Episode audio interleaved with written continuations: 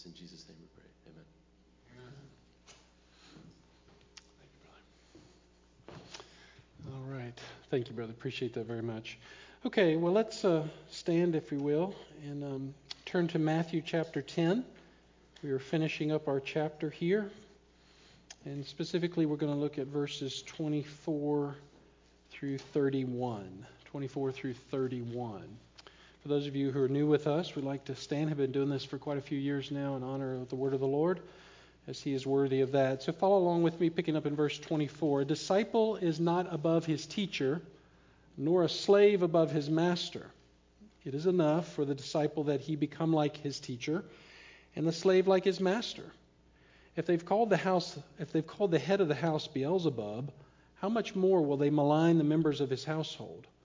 Therefore, do not fear them, for there is nothing concealed that will not be revealed, or hidden that will not be known.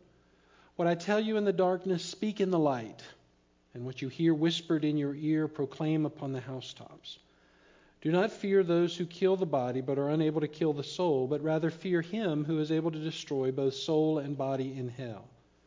Are not two sparrows sold for a cent, and yet not one of them will fall to the ground apart from your Father? But the very hairs of your head are all numbered. So do not fear, you are more valuable than many sparrows. All right, amen. You may be seated.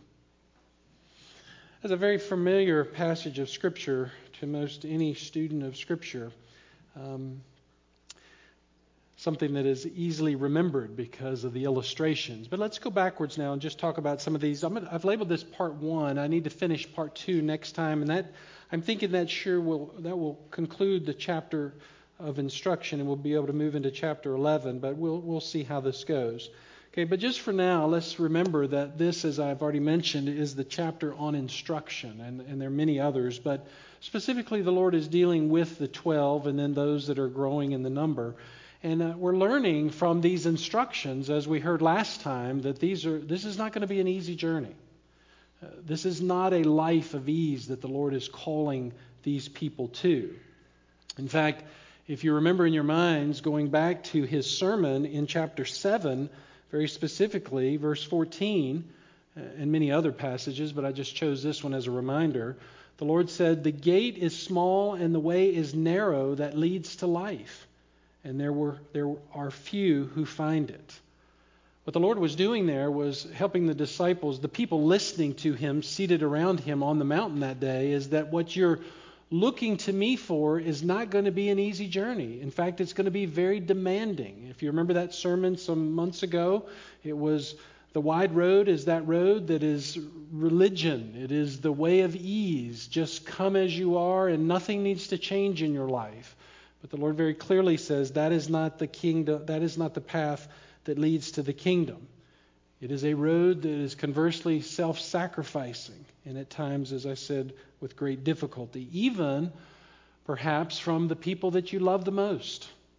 The people that you consider to be some of your dearest friends may give you the hardest time at some points in life, and maybe even in an extended way, as we saw last time and learned how there are many people in this life who make a decision to follow Christ, and even their very family members deny them and reject them. That might be you this morning. Maybe you were in a home that grew up not knowing Christ, and you gave your life to the Lord, and, and, the, and your family somewhat rejected you, even if you wouldn't use, use those words. But you know what, what we're talking about here. But thankfully, in the end, it all leads to the kingdom. It is a path that leads to heavenly joy. And Paul would say that in Philippians chapter 3 when he says to the church, Brethren, I do not regard myself as having laid hold of it yet. In other words, he's talking about the eternal kingdom. But here's what I do I forget what lies behind me and I reach forward to, lie, to what lies ahead. In other words, I don't focus on the things that once were or the things that are my struggles in this life. I don't keep abreast of all of that, but I keep my eye focused on the prize, towards what's coming. In fact, that's what he says in verse 14 I press on toward the goal for the prize of the upward call of God in Christ Jesus. And of course, Paul, using wonderful illustrations throughout his writings, he often reverts back to some type of athletic event. And so, anybody who knows anything about, about athletics and running and races knows that there is a goal, there's a prize that awaits for those who finish. And so, he is saying, That's me. I don't spend my energy on looking back. I don't live the woe is me life. I don't look at my failures and, and focus on those things. I keep pressing on because I know that there's a greater life that's coming. And that's what we need to do. We need to remember that in the midst of our challenges, in the midst of our frustrations, especially, and I'm going to allude to this a lot as we go through this message, uh, the midst of our uncertainty in our country and all the things that are changing so rapidly. Uh, we got to remember that this is not our home, and so we're going to have do- trouble. We're going to have difficulties, even from the people that we love the most, quite often. And, uh, but there is a better place coming, and that's what the Lord has promised. And there have been many people who have been obedient to the call of the Lord. There are some examples that came to mind. Jonathan Edwards, if you've done any history of church uh, church studies of, of history of the life of the church, uh, Jonathan Edwards was a fantastic proclaimer of the word of the Lord, and this is what he said, and I'm quoting this directly. I claim no right to myself, he says. Listen to his heart. No right to this understanding, this will, these affections that are in me. He's looking internally at his own fleshliness. Neither do I have any right to this body or its members, no right to this tongue, to these hands, feet, ears, or eyes. I've given myself clear away and not to retain anything of my own. I've been to God this morning and told him I have given myself wholly to him. I've given every power so that for the future I claim no right to myself in any respect. I have expressly promised him, for by his grace I will not fail. What a wonderful passage. It's something that every Christian should aspire to, that we would surrender ourselves. Jim Elliot, you'll remember that name, those of you that have been in Christian life for any length of time. The young man who, many, many years ago in the 50s, uh, wanted to be a, a missionary, and so uh, started out on that journey and took three of his friends with him and a pilot named Nate Saint and went to the Auca Indians and um, up giving their life right there on the beach after about a month, speared through. And you've seen that story and heard of that story. Well, it was Jim Elliot who wrote in his October 1949 journal before he went on that journey and before he gave himself fully into missions work, his heart from Luke chapter 9, verse 24, he quotes, For whosoever shall save his life shall lose it, but whoever will lose his life for my sake, the same shall save it. And he wrote, quote, He is no fool who gives what he cannot keep to gain that which he cannot lose. A very famous quote, but just giving us an indication of what was in his heart. And there are many other people that we could talk about. But for today, the Lord has more instruction, and we particularly want to look at two of those. And so here's the first one the world will try to make you the bad guy, but treat them with love and kindness anyway. Okay? The world's going to try its best to make you be the bad guy. So now Jesus knew, if we get into the mind of the Lord here for just a minute, Jesus knew that the disciples would remember something that had happened just a little bit earlier. For us, it's back in chapter 9, verse 32, when he cast the demon out of the mute man. You remember that? And he knew that that wasn't a good scene. And he knew that the disciples would remember that the Pharisees got pretty upset with him and said that he was doing that out of a power from Satan. And so he's recalling that for the disciples. And he's saying basically here in verse 12, or in, in the verse that we just read for our text today, his instruction is basically be careful. Be careful because if they think this way about me, they're certainly going to think and believe the same thing about you. And they're going to treat you that way. In other words, you associate with me. If they call me of Satan, then they're going to do the same thing, which is what he means here. And this is the verse I was talking about, verse 24. A disciple is not above his teacher. In other words, they're not going to think differently of you than they think differently of me. A slave is not above his master. It's good, in this phrase, it is enough. Jesus is saying it's wonderful when the disciple becomes like his teacher and the slave like his master. But just understand if they called the head, me, Beelzebub, then what do you think they're going to do to you? They're going to treat you with just the same disdain. Now, just for clarity's sake, Beelzebub was a, a Philistine deity, satanic idol worship kind of thing. And so they would have understood that in his context.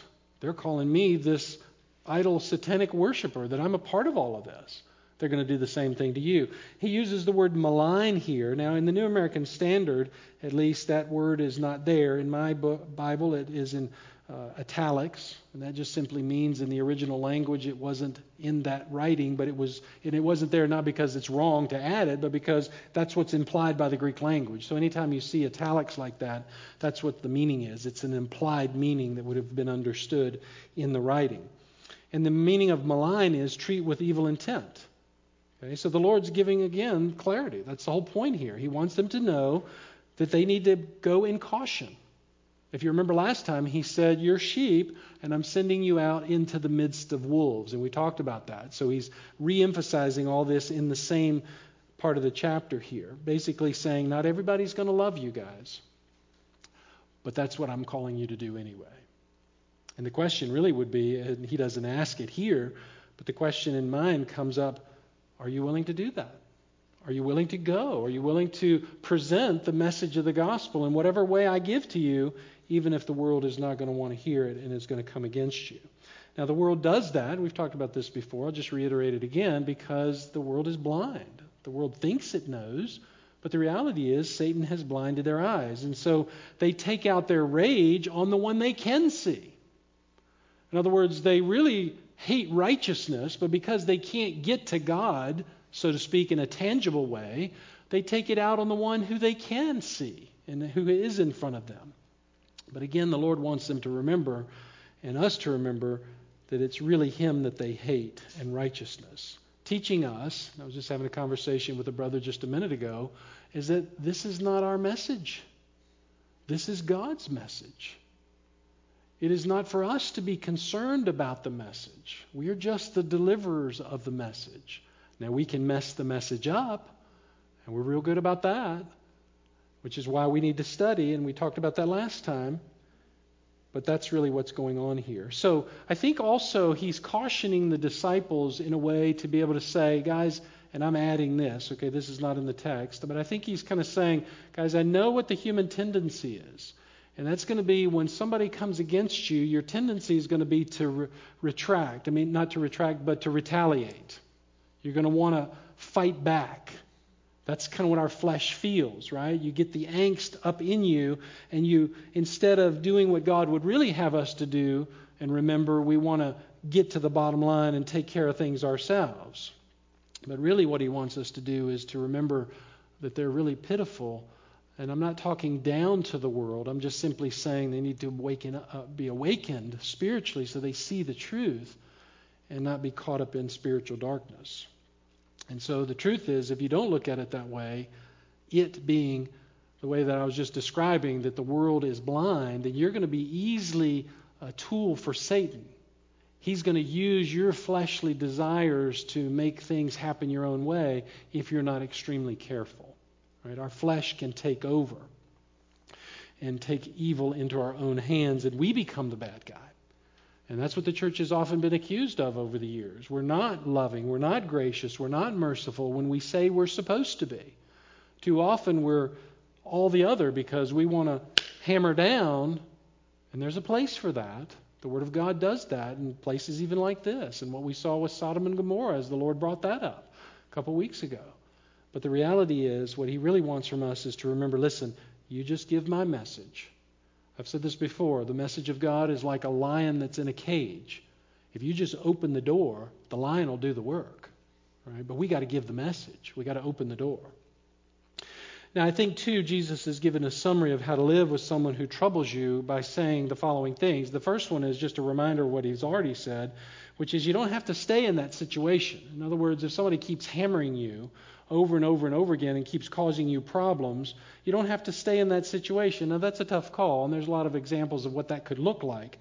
But the reality is, the Lord at least told the disciples when you go out and you give the message, you remember, kick the dust off your feet if they don't want to hear it.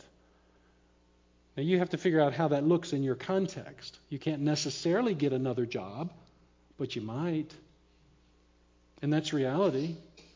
If you're in an environment where you can no longer function like you need to function and you find your flesh just being aroused all the time and it's just not a good scenario, then I think the Lord might say, you know, it'd be best for you just to forget about this part and let's move on and give the message to somewhere else. I don't know what that would look like in your context, but the Lord, I think, is saying that. Uh, because, secondly, He wants us to be an example of love predominantly to be an example of love by being patient. Love is patient, right? 1 Corinthians 13. Love is kind. Getting to know the person, maybe spending some time with them, uh, doing some kind of kind act for them, whatever it would take to, to reach out to them, to be the one who would say, Let me show you what true love really is. And sometimes it manifests itself in that way. And, and those thoughts of mine come from what Paul says to the church in Rome in Romans 12. Verse 14 Bless those who persecute you. Well, that's a staggering statement. Bless those who persecute you. Bless and do not curse. It's pretty clear. Skip down to verse 17. Never pay back evil for evil to anyone. Notice the word never. It's never right. It's not okay to say, yeah, but.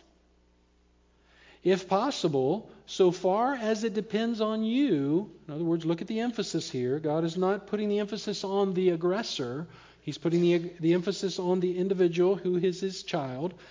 If it depends on you, be at peace with all men. He's not qualifying that. Never take your own revenge, beloved, but leave room for the wrath of God. For it is written, Vengeance is mine, I will repay, says the Lord. If your enemy is hungry, then feed him. If he's thirsty, give him a drink. For in so doing, you will heap burning coals on his head. Now, that was an expression of uh, showing uh, love and grace to somebody that they wouldn't know how to re- recoil from that. They wouldn't know what to do with that. Do not be overcome by evil, but overcome evil with good. You want to know how to beat evil? There it is. Be better than the evil. Pretty simple message. Just hard to do. In fact, I understand the challenge of it all, which is why it's critical for all of us to remember that we can only live this life with the power of the Spirit in us. If we don't have the Spirit of God living in us as born again people, there's no way we're going to be able to keep it up. We may be okay for a little while, but after a while, it's hard enough with the Spirit in us, isn't it? But after a while, we're going to give into our flesh. And, and we do have the power of God in us. We know that because of what God told us Himself in Acts chapter 1. Just before He ascended, after he's given all this instruction, the, the disciples have seen his life, they've seen him uh, in his resurrection. He's now about ready to ascend, and he says to them in verse 8, that famous missionary verse, You will receive power when the Holy Spirit has come upon you. It's the word in Greek for dynamite, or dunamis is the word. It's the, the power of God will come upon you, and then you will be my witnesses. And in fact, you remember, he says to the disciples, Don't leave until the Spirit comes, because you're going to blow it if you go without the Spirit. Right? Later, Paul would remind Timothy of God's power as well in chapter 1 of 2 Timothy. For God has not given us a spirit of timidity. Uh, what's He given me then, Lord? Power, love, discipline. It's the same power that Jesus was talking about to the disciples.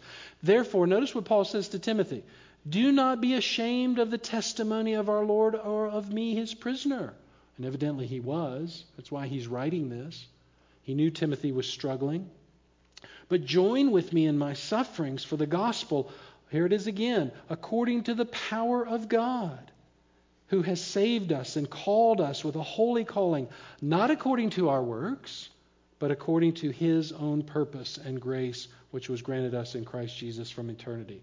There it is, just a couple more illustrations of the power of God that is in each of us as born again people to do the work that God has called us to do. Where you and I may say, oh, it's too hard, it's too challenging. I, I, am in a, a, work environment or I'm in a, a, neighborhood environment, or family environment, whatever it might be, and, and I, just, I just can't do it. Yes, you can.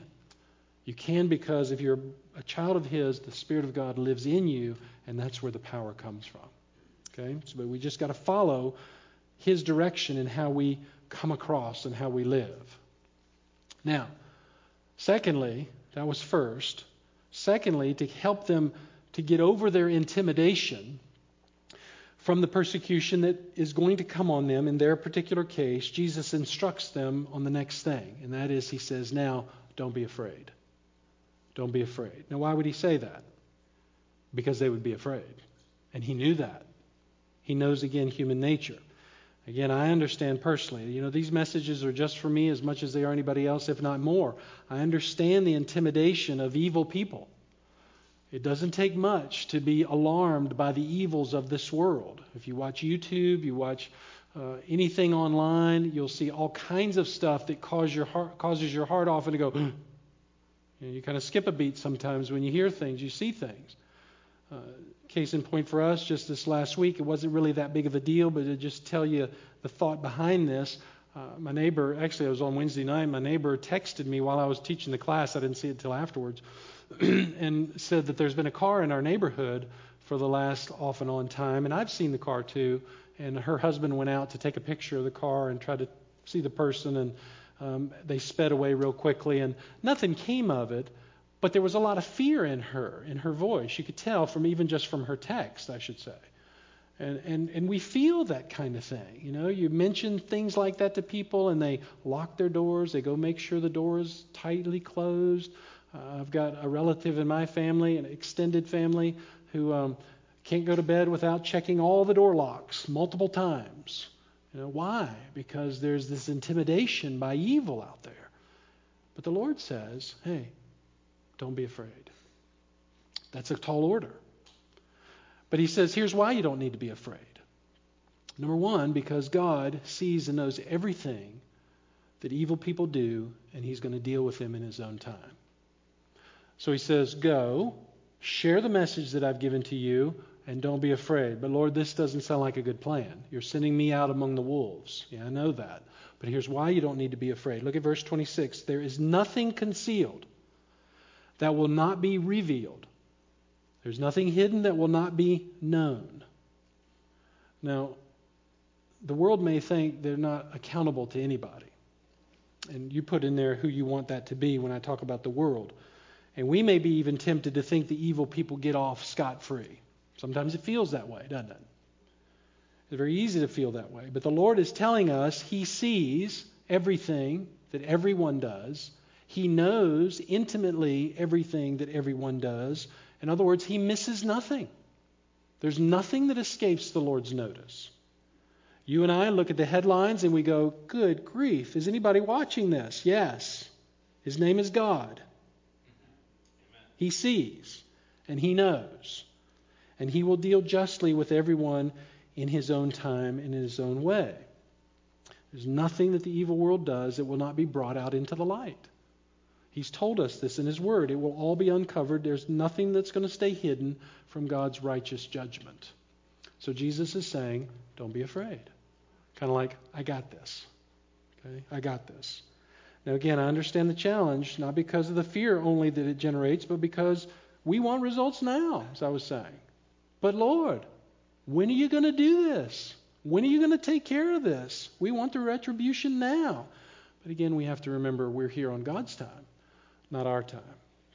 These things that you've known of over the years, and I'm just repeating them. It's not, this life is not about what you and I want. We have to remember that.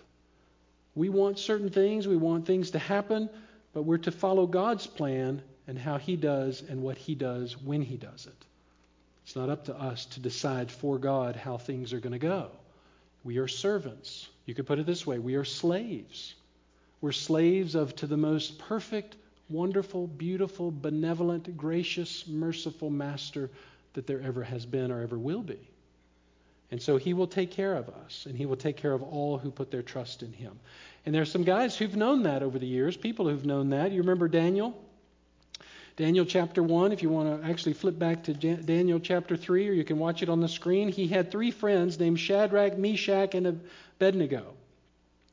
If you remember the context, King Nebuchadnezzar, who had taken them into captivity from Israel, had uh, an idol built to himself, and he was convinced that everybody should fall down and worship the idol that would uh, that he had, had resurrected, that they could all worship. And so, when Daniel's three friends didn't do that, it caused problems.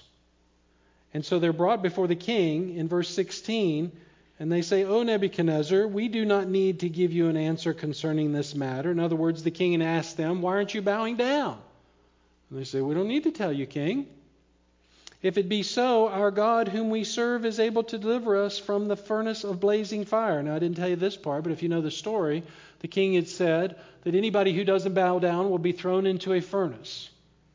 And they say, We don't need to worry about that. He will deliver us out of your hand. That's great confidence, isn't it? They evidently knew that God was going to deliver them, at least we think, until we get to verse 18.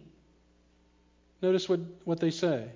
But, even if he does not, let it be known to you, O king, that we are not going to serve your gods or worship the golden image that you have set up. Don't hear any intimidation in their hearts, do you? No intimidation at all. Why? Because their trust was fully in God. They knew that God had the circumstances in hand, even if it meant that God was going to take them through the furnace anyway, which is what he did, certainly, and got them out. But they were saying they didn't know God was going to rescue them. They were saying that even if God allows us to perish in the fire, we are not going to fall down and worship your God. Another example is again young Timothy, a man who was very intimidated by the people of his church, evidently, and some evil that was going on. And so Paul had to remind him the same thing in 1 Timothy 6 fight the good fight of faith, take hold of the eternal life to which you were called. That's a that's a very important statement because take hold means get a grip. Not like we would use in the phrase, hey, get a grip, Timothy. But kind of like that. Paul was reminding him of something very tangible. He was saying, Look, Timothy, here's the deal. You're afraid of human beings. But you're missing because you're missing the truth of eternal life. So take hold, grasp eternal life in your heart, hold on to it tightly. You're going to be troubled by a lot of people, but keep your heart fixed on eternity, is the same message. And, and this truth is why Stephen, when he was being stoned, could cry out in Acts 7, Lord, do not hold this sin against them. Having said this, he fell asleep. Stephen was literally stoned to death. I can't imagine a more horrible or violent death. But yet, in his heart, he was able to say, Lord, I see the picture clearly. They don't even know what they're doing. I'm trusting you and yes, Stephen did die. But notice this is beautiful, just as an aside note. Never in the scriptures does uh, death or is death ever referred to as death. It's always referred to, for believers at least, as going to sleep. And here's a good example. Paul would use the same illustration in some other places. So, yes, Stephen died, but he really spiritually only fell asleep. Why? Because he awakened in eternity. Okay, now, because the 12 would need some more encouragement, and you probably do too, Verse 28 Do not fear those who kill the body, but are unable to kill the soul, but rather fear him who is able to destroy both soul and body in hell. Wow.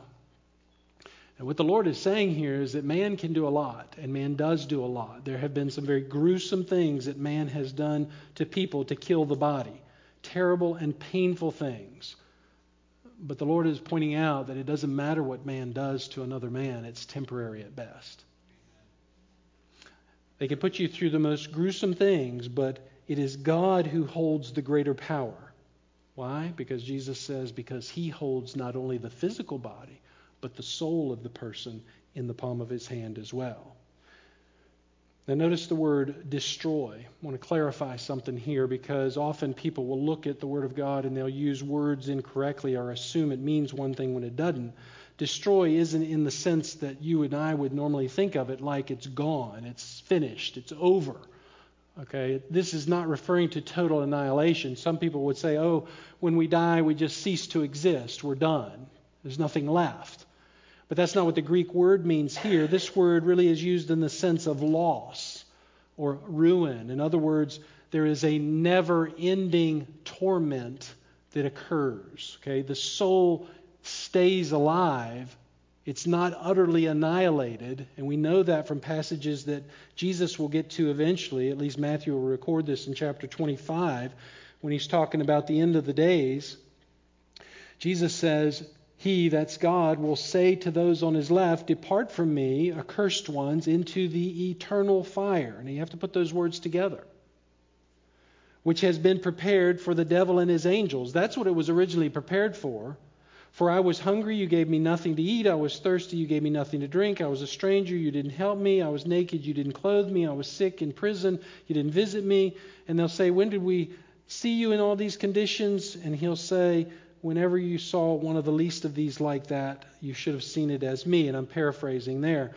Verse 45 Then he will answer them Truly I say to you, to the extent that you did not do it to the one of the least of these, you did not do it to me. These those who do not obey God, and he's talking about the totality of life and following him with their hearts in salvation, will go away into eternal punishment, but the righteous into eternal life. These will go away into eternal punishment, but the righteous into eternal life. Sorry, I got the verse in there twice. Okay, just as a reiteration. So the Lord is saying, listen, the reality is the soul of man is held firmly in the hand of God. And so when we're fearful, we have to remember that. And so we are to hold on to eternal life. There was a man, as just another illustration of, uh, of history, that understood this. He was the Bishop of Worcester in the Reformation. He was a, a chaplain later to King Henry the uh, Sixth. And the quote goes When Hugh Latimer was preaching one day in the presence of King Henry VIII, he reports that he said to himself, Latimer, Latimer, Remember that the king is here. Be careful what you say. That's what he was hearing in his own heart from his flesh. And then he said to himself, Latimer, Latimer, remember that the king is here. Be careful what you do not say. For such unflinching faithfulness, Latimer was eventually burned at the stake during the reign of Queen Mary I, but he feared failing God more than he feared offending men. Why? Because Latimer knew that his soul was safe with God. And there are many other people over a period of about 300 years of terrible persecution. I've, I've read that tens, uh, 10 generations of Christians dug nearly 600 miles of catacombs beneath and around the city of Rome. Imagine that. That's a lot of miles, isn't it? Archaeologists estimate that perhaps a total of 4 million bodies were buried there. A common inscription found in the catacombs is the sign of the fish, which you know, if you're a Christian, that that becomes the symbolic meaning. Well, here's where it comes from it's a Greek word which was used as, as an acrostic for Jesus Christ, God's Son, Savior. Another common inscription found there is the Word of God is not bound. This is all in the catacombs and these miles and miles of millions of bodies that were there. During the most prolonged period of persecution, the text says, in the history of the church, those believers revered God more than they feared man. And not to mention the writing we have in Hebrews chapter 11, which is known commonly as the faith chapter, or the, the chapter about those who had great faith. And we're told that these were people who were treated in such horrific ways where they were stoned and sawn in two and tempted and put to death by the sword, went about destitute and afflicted, ill treated, wandering in deserts and mountains and caves and holes in the ground, all because they were persecuted for the faith in Christ. But yet the Lord's mentioning of them in verse 38 is that these were people who the world was not even worthy of. Okay, now I want to come back to verse 27 because you may have noticed that I skipped verse 27. I think it fits better in light of what we're talking about here to go this direction. So, in light of all of those truths now that we were just talking about, Jesus now says, What I tell you in the darkness, speak in the light. And what you hear whispered in your ear, proclaim upon the housetops. So, he's dealt with the emotion of it all. And now he's saying, Look, here's what I want you to do go deliver the message. Instead of being intimidated by a world of people that cannot do anything to your soul, yes, they may kill your body, but they can't do anything to your soul, speak everything that I say for you to speak. Whatever I reveal to your heart, give it, which, by the way, are not to be our thoughts, right? And we know that because we said last time that we should be studying the word of the Lord so that our thoughts are really the thoughts of the Lord. Amen? We study the scriptures so that when the time comes that we're to give witness of him, we are able to go to the scriptures in our mind and our heart, if not directly on the page, and say, Thus says the Lord. This is what God says. This is not my message. I'm just the deliverer. You can shoot me if you want, but praise his name. I'm going to live forever.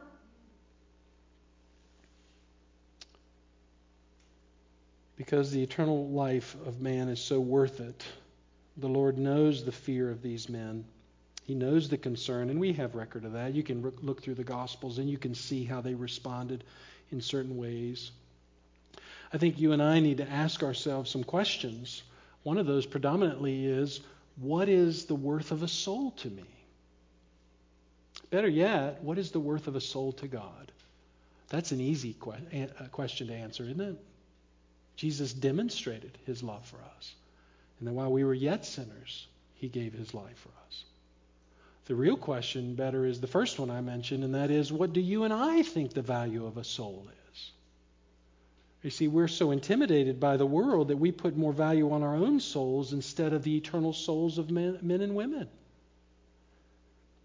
Sadly, John Stott put it this way just when the world is becoming more aware of its need, and this was written a long time ago, but you and I know that if you've been paying attention to the culture today, uh, back when COVID first started, there were a lot of questions. If you were listening, they may not know what questions to ask, but the world was asking questions. There was a small, one person put it not a door, but a window into the gospel. And it didn't stay open very long because the world doesn't leave the window open very long.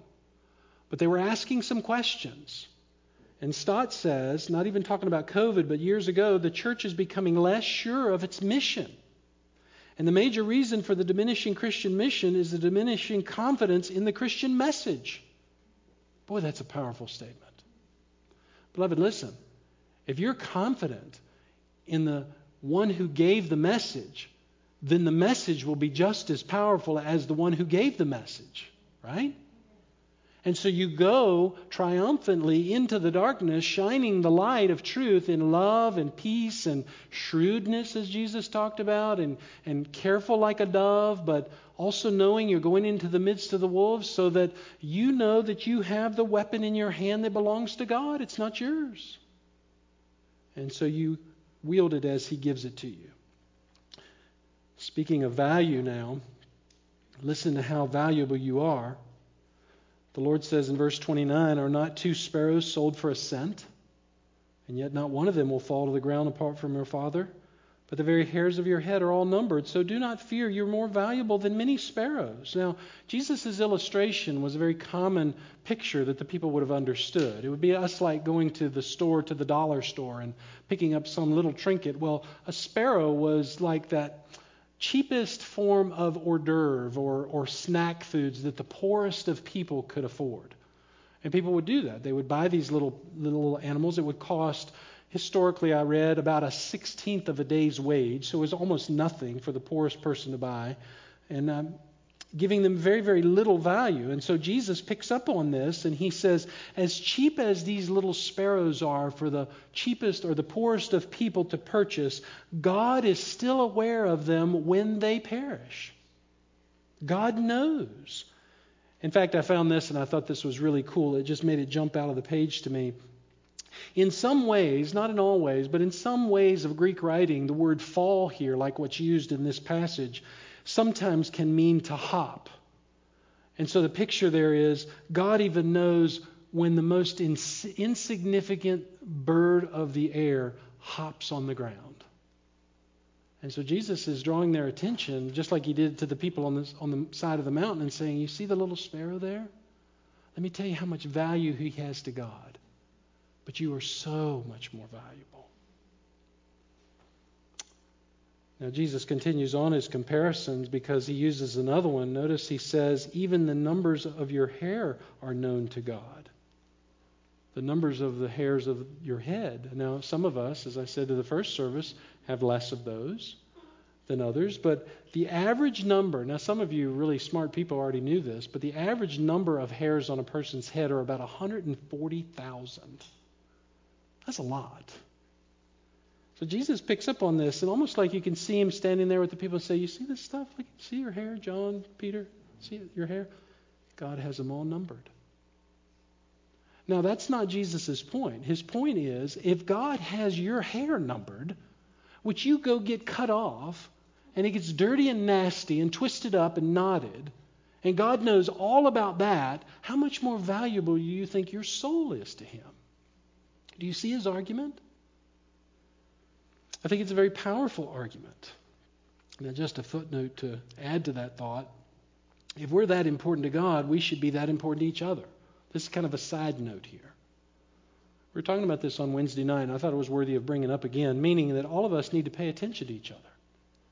Every one of you who sits in a chair this morning, and even the world out there, is valuable to God.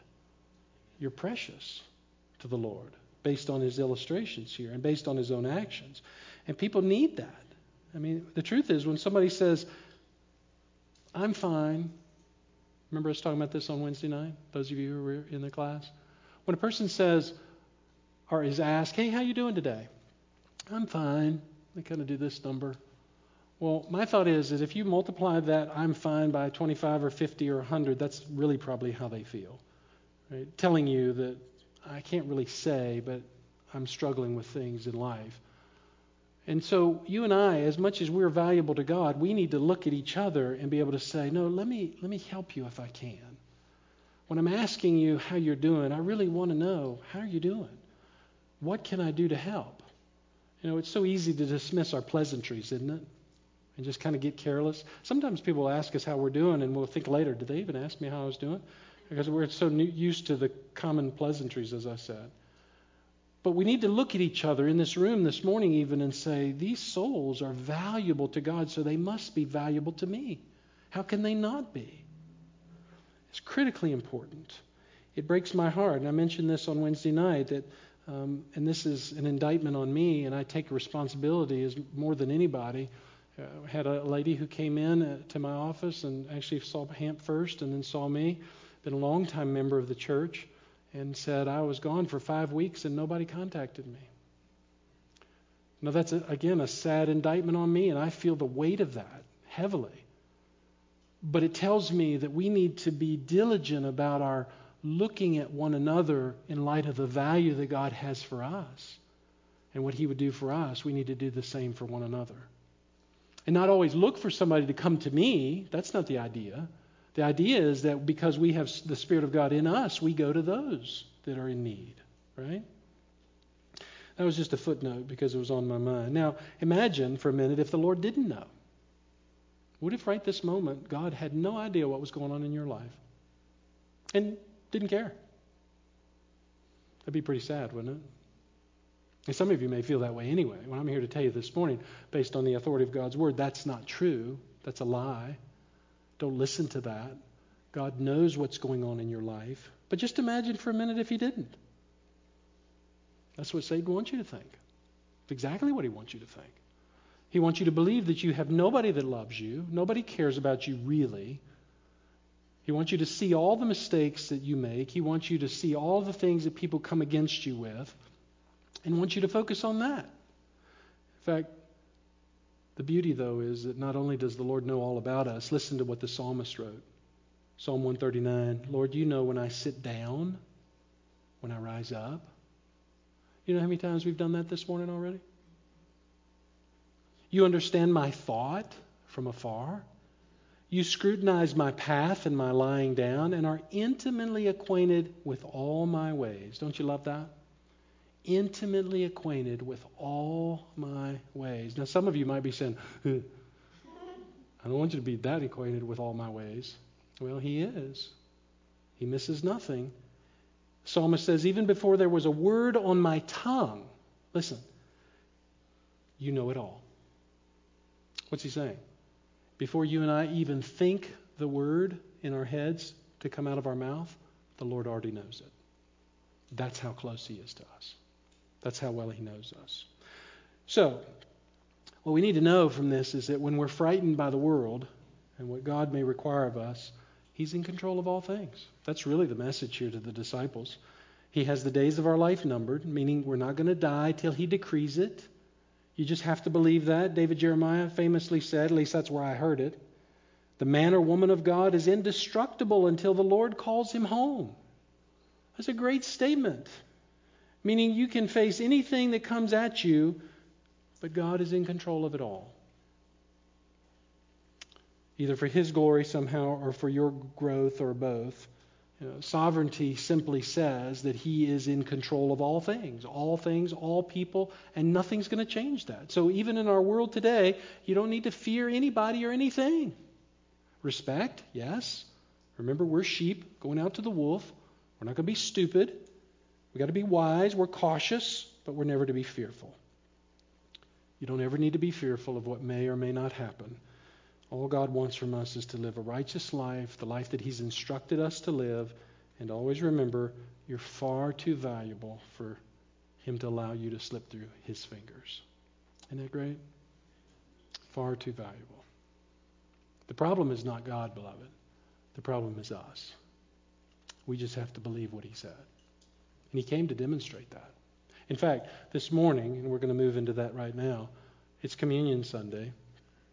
And it's a beautiful picture of the Lord's example of Himself come for us. He gave His body, He gave His very life, so that you and I can be assured of these truths that He has instructed us on about Himself and His love for us. So take that little cup out. Let me read from 1 Corinthians 11. As I was saying to the early service this morning, we could look at the gospel account where Jesus gives this at the Lord at the Last Supper, but I just like 1 Corinthians 11 just because it seems to give us some inner thoughts a little bit differently. Verse 23 I received from the Lord that which I also delivered to you, that the Lord Jesus, in the night in which he was tempted, took bread, or betrayed, excuse me, and when he had given thanks, he broke it and said, This is my body, which is for you. Do this in remembrance of me. This is my body. We do this once a month because for years we did it quarterly, and I just felt like we needed to be reminded a little bit more often. It should never become I don't know, second nature. And I'm saying that because of what the Lord says here. This is, this is a picture of my body, it's an illustration of my body that was given for you. And I want you to remember that. So do this in remembrance of me. Take part in that little cracker, remembering this bread is not becoming the body of Christ. There's nothing in Scripture that tells us that. This is a symbol, this is uh, an illustration of his body that was given for us. Not broken, because his body was not broken. We're told that in Scripture. But it was given for us. In the same way, he took the cup also after supper, saying, This cup is the new covenant in my blood. In other words, I have given my life to make a way for you to have direct access to the Father. The debt has been paid, the sacrifice has been made that was required by God because God said that all who sinned must die. And so God, loving us, didn't want that to continue, and so He gave of His Son's life to pay the purchase price. And so the new covenant in His blood is just that, that Jesus came to pay the eternal redemption for us. And He says, I want you to drink this, and every time you do, take part in this, remember that this is what I did for you. So take part in that if you will.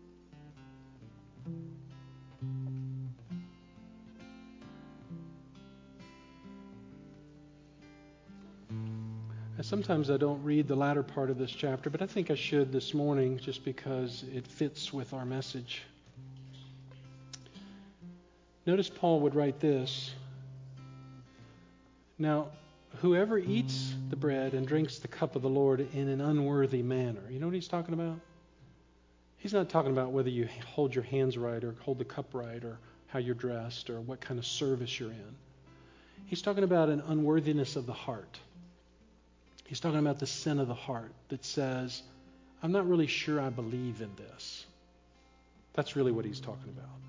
He says, that person shall be guilty of the body and the blood of the Lord. In other words, if you deny the truth of who I am and what I've done, it's as if you're standing at the foot of the crucifix, nailing me to the cross. You're the perpetrator, you're the aggressor. That's an unworthy heart. But a man must examine himself, Paul says, and in so doing, he is to eat of the bread and the cup. In other words, look at the heart. Lord, do I believe? Is this reality? Is this truth? Then take part in it. For he who eats and drinks drinks judgment to himself if he does not judge the body rightly. For this reason, in fact, many are weak and sick, and many have fallen asleep. Now, he's talking to the church here. He's talking about judgment to the church. people who are not living a righteous life who profess to be believers in the Lord. And so, even in some cases, the Lord even takes their life. But if we judge ourselves rightly, we will not be judged. But when we are judged, we are disciplined by the Lord so that we'll not be condemned along with the world. In other words, when the Lord says, Hey, in your time of examination, I want you to confess this to me. I want you to confess that. I want you to look to this. I want you to examine this and bring it to the light, and you'll not be judged like you will like the rest of the world will be judged. Okay? He's talking about the moment we fully trust and embrace him and repent of whatever we need to repent of. First of our own sin that leads us into judgment that does not believe in him, but then secondly, just the sin that lives in our flesh that would seek to take away from who Christ is. Father, we thank you for the truth of your word. And uh, Lord, elaborating all of, all of that just reminds me uh, of your sacrifice and, and that so often we take it for granted. I think in too many ways we, we forget whether it just be through normal life circumstances or whatever, just carelessness, we forget your great sacrifice. So thank you for this, um, this time together, this example, these illustrations, not only through the instruction of how to live without fear and displaying your word, but also for reminding us of what you did for us. That's what we're to focus on. That because you gave us your life, we are to give our lives for you. So help us, Lord, now as we face our world today, whatever that may look like for each person respectively. Lord, would you fill us with the knowledge of who you are once again? Just remind us.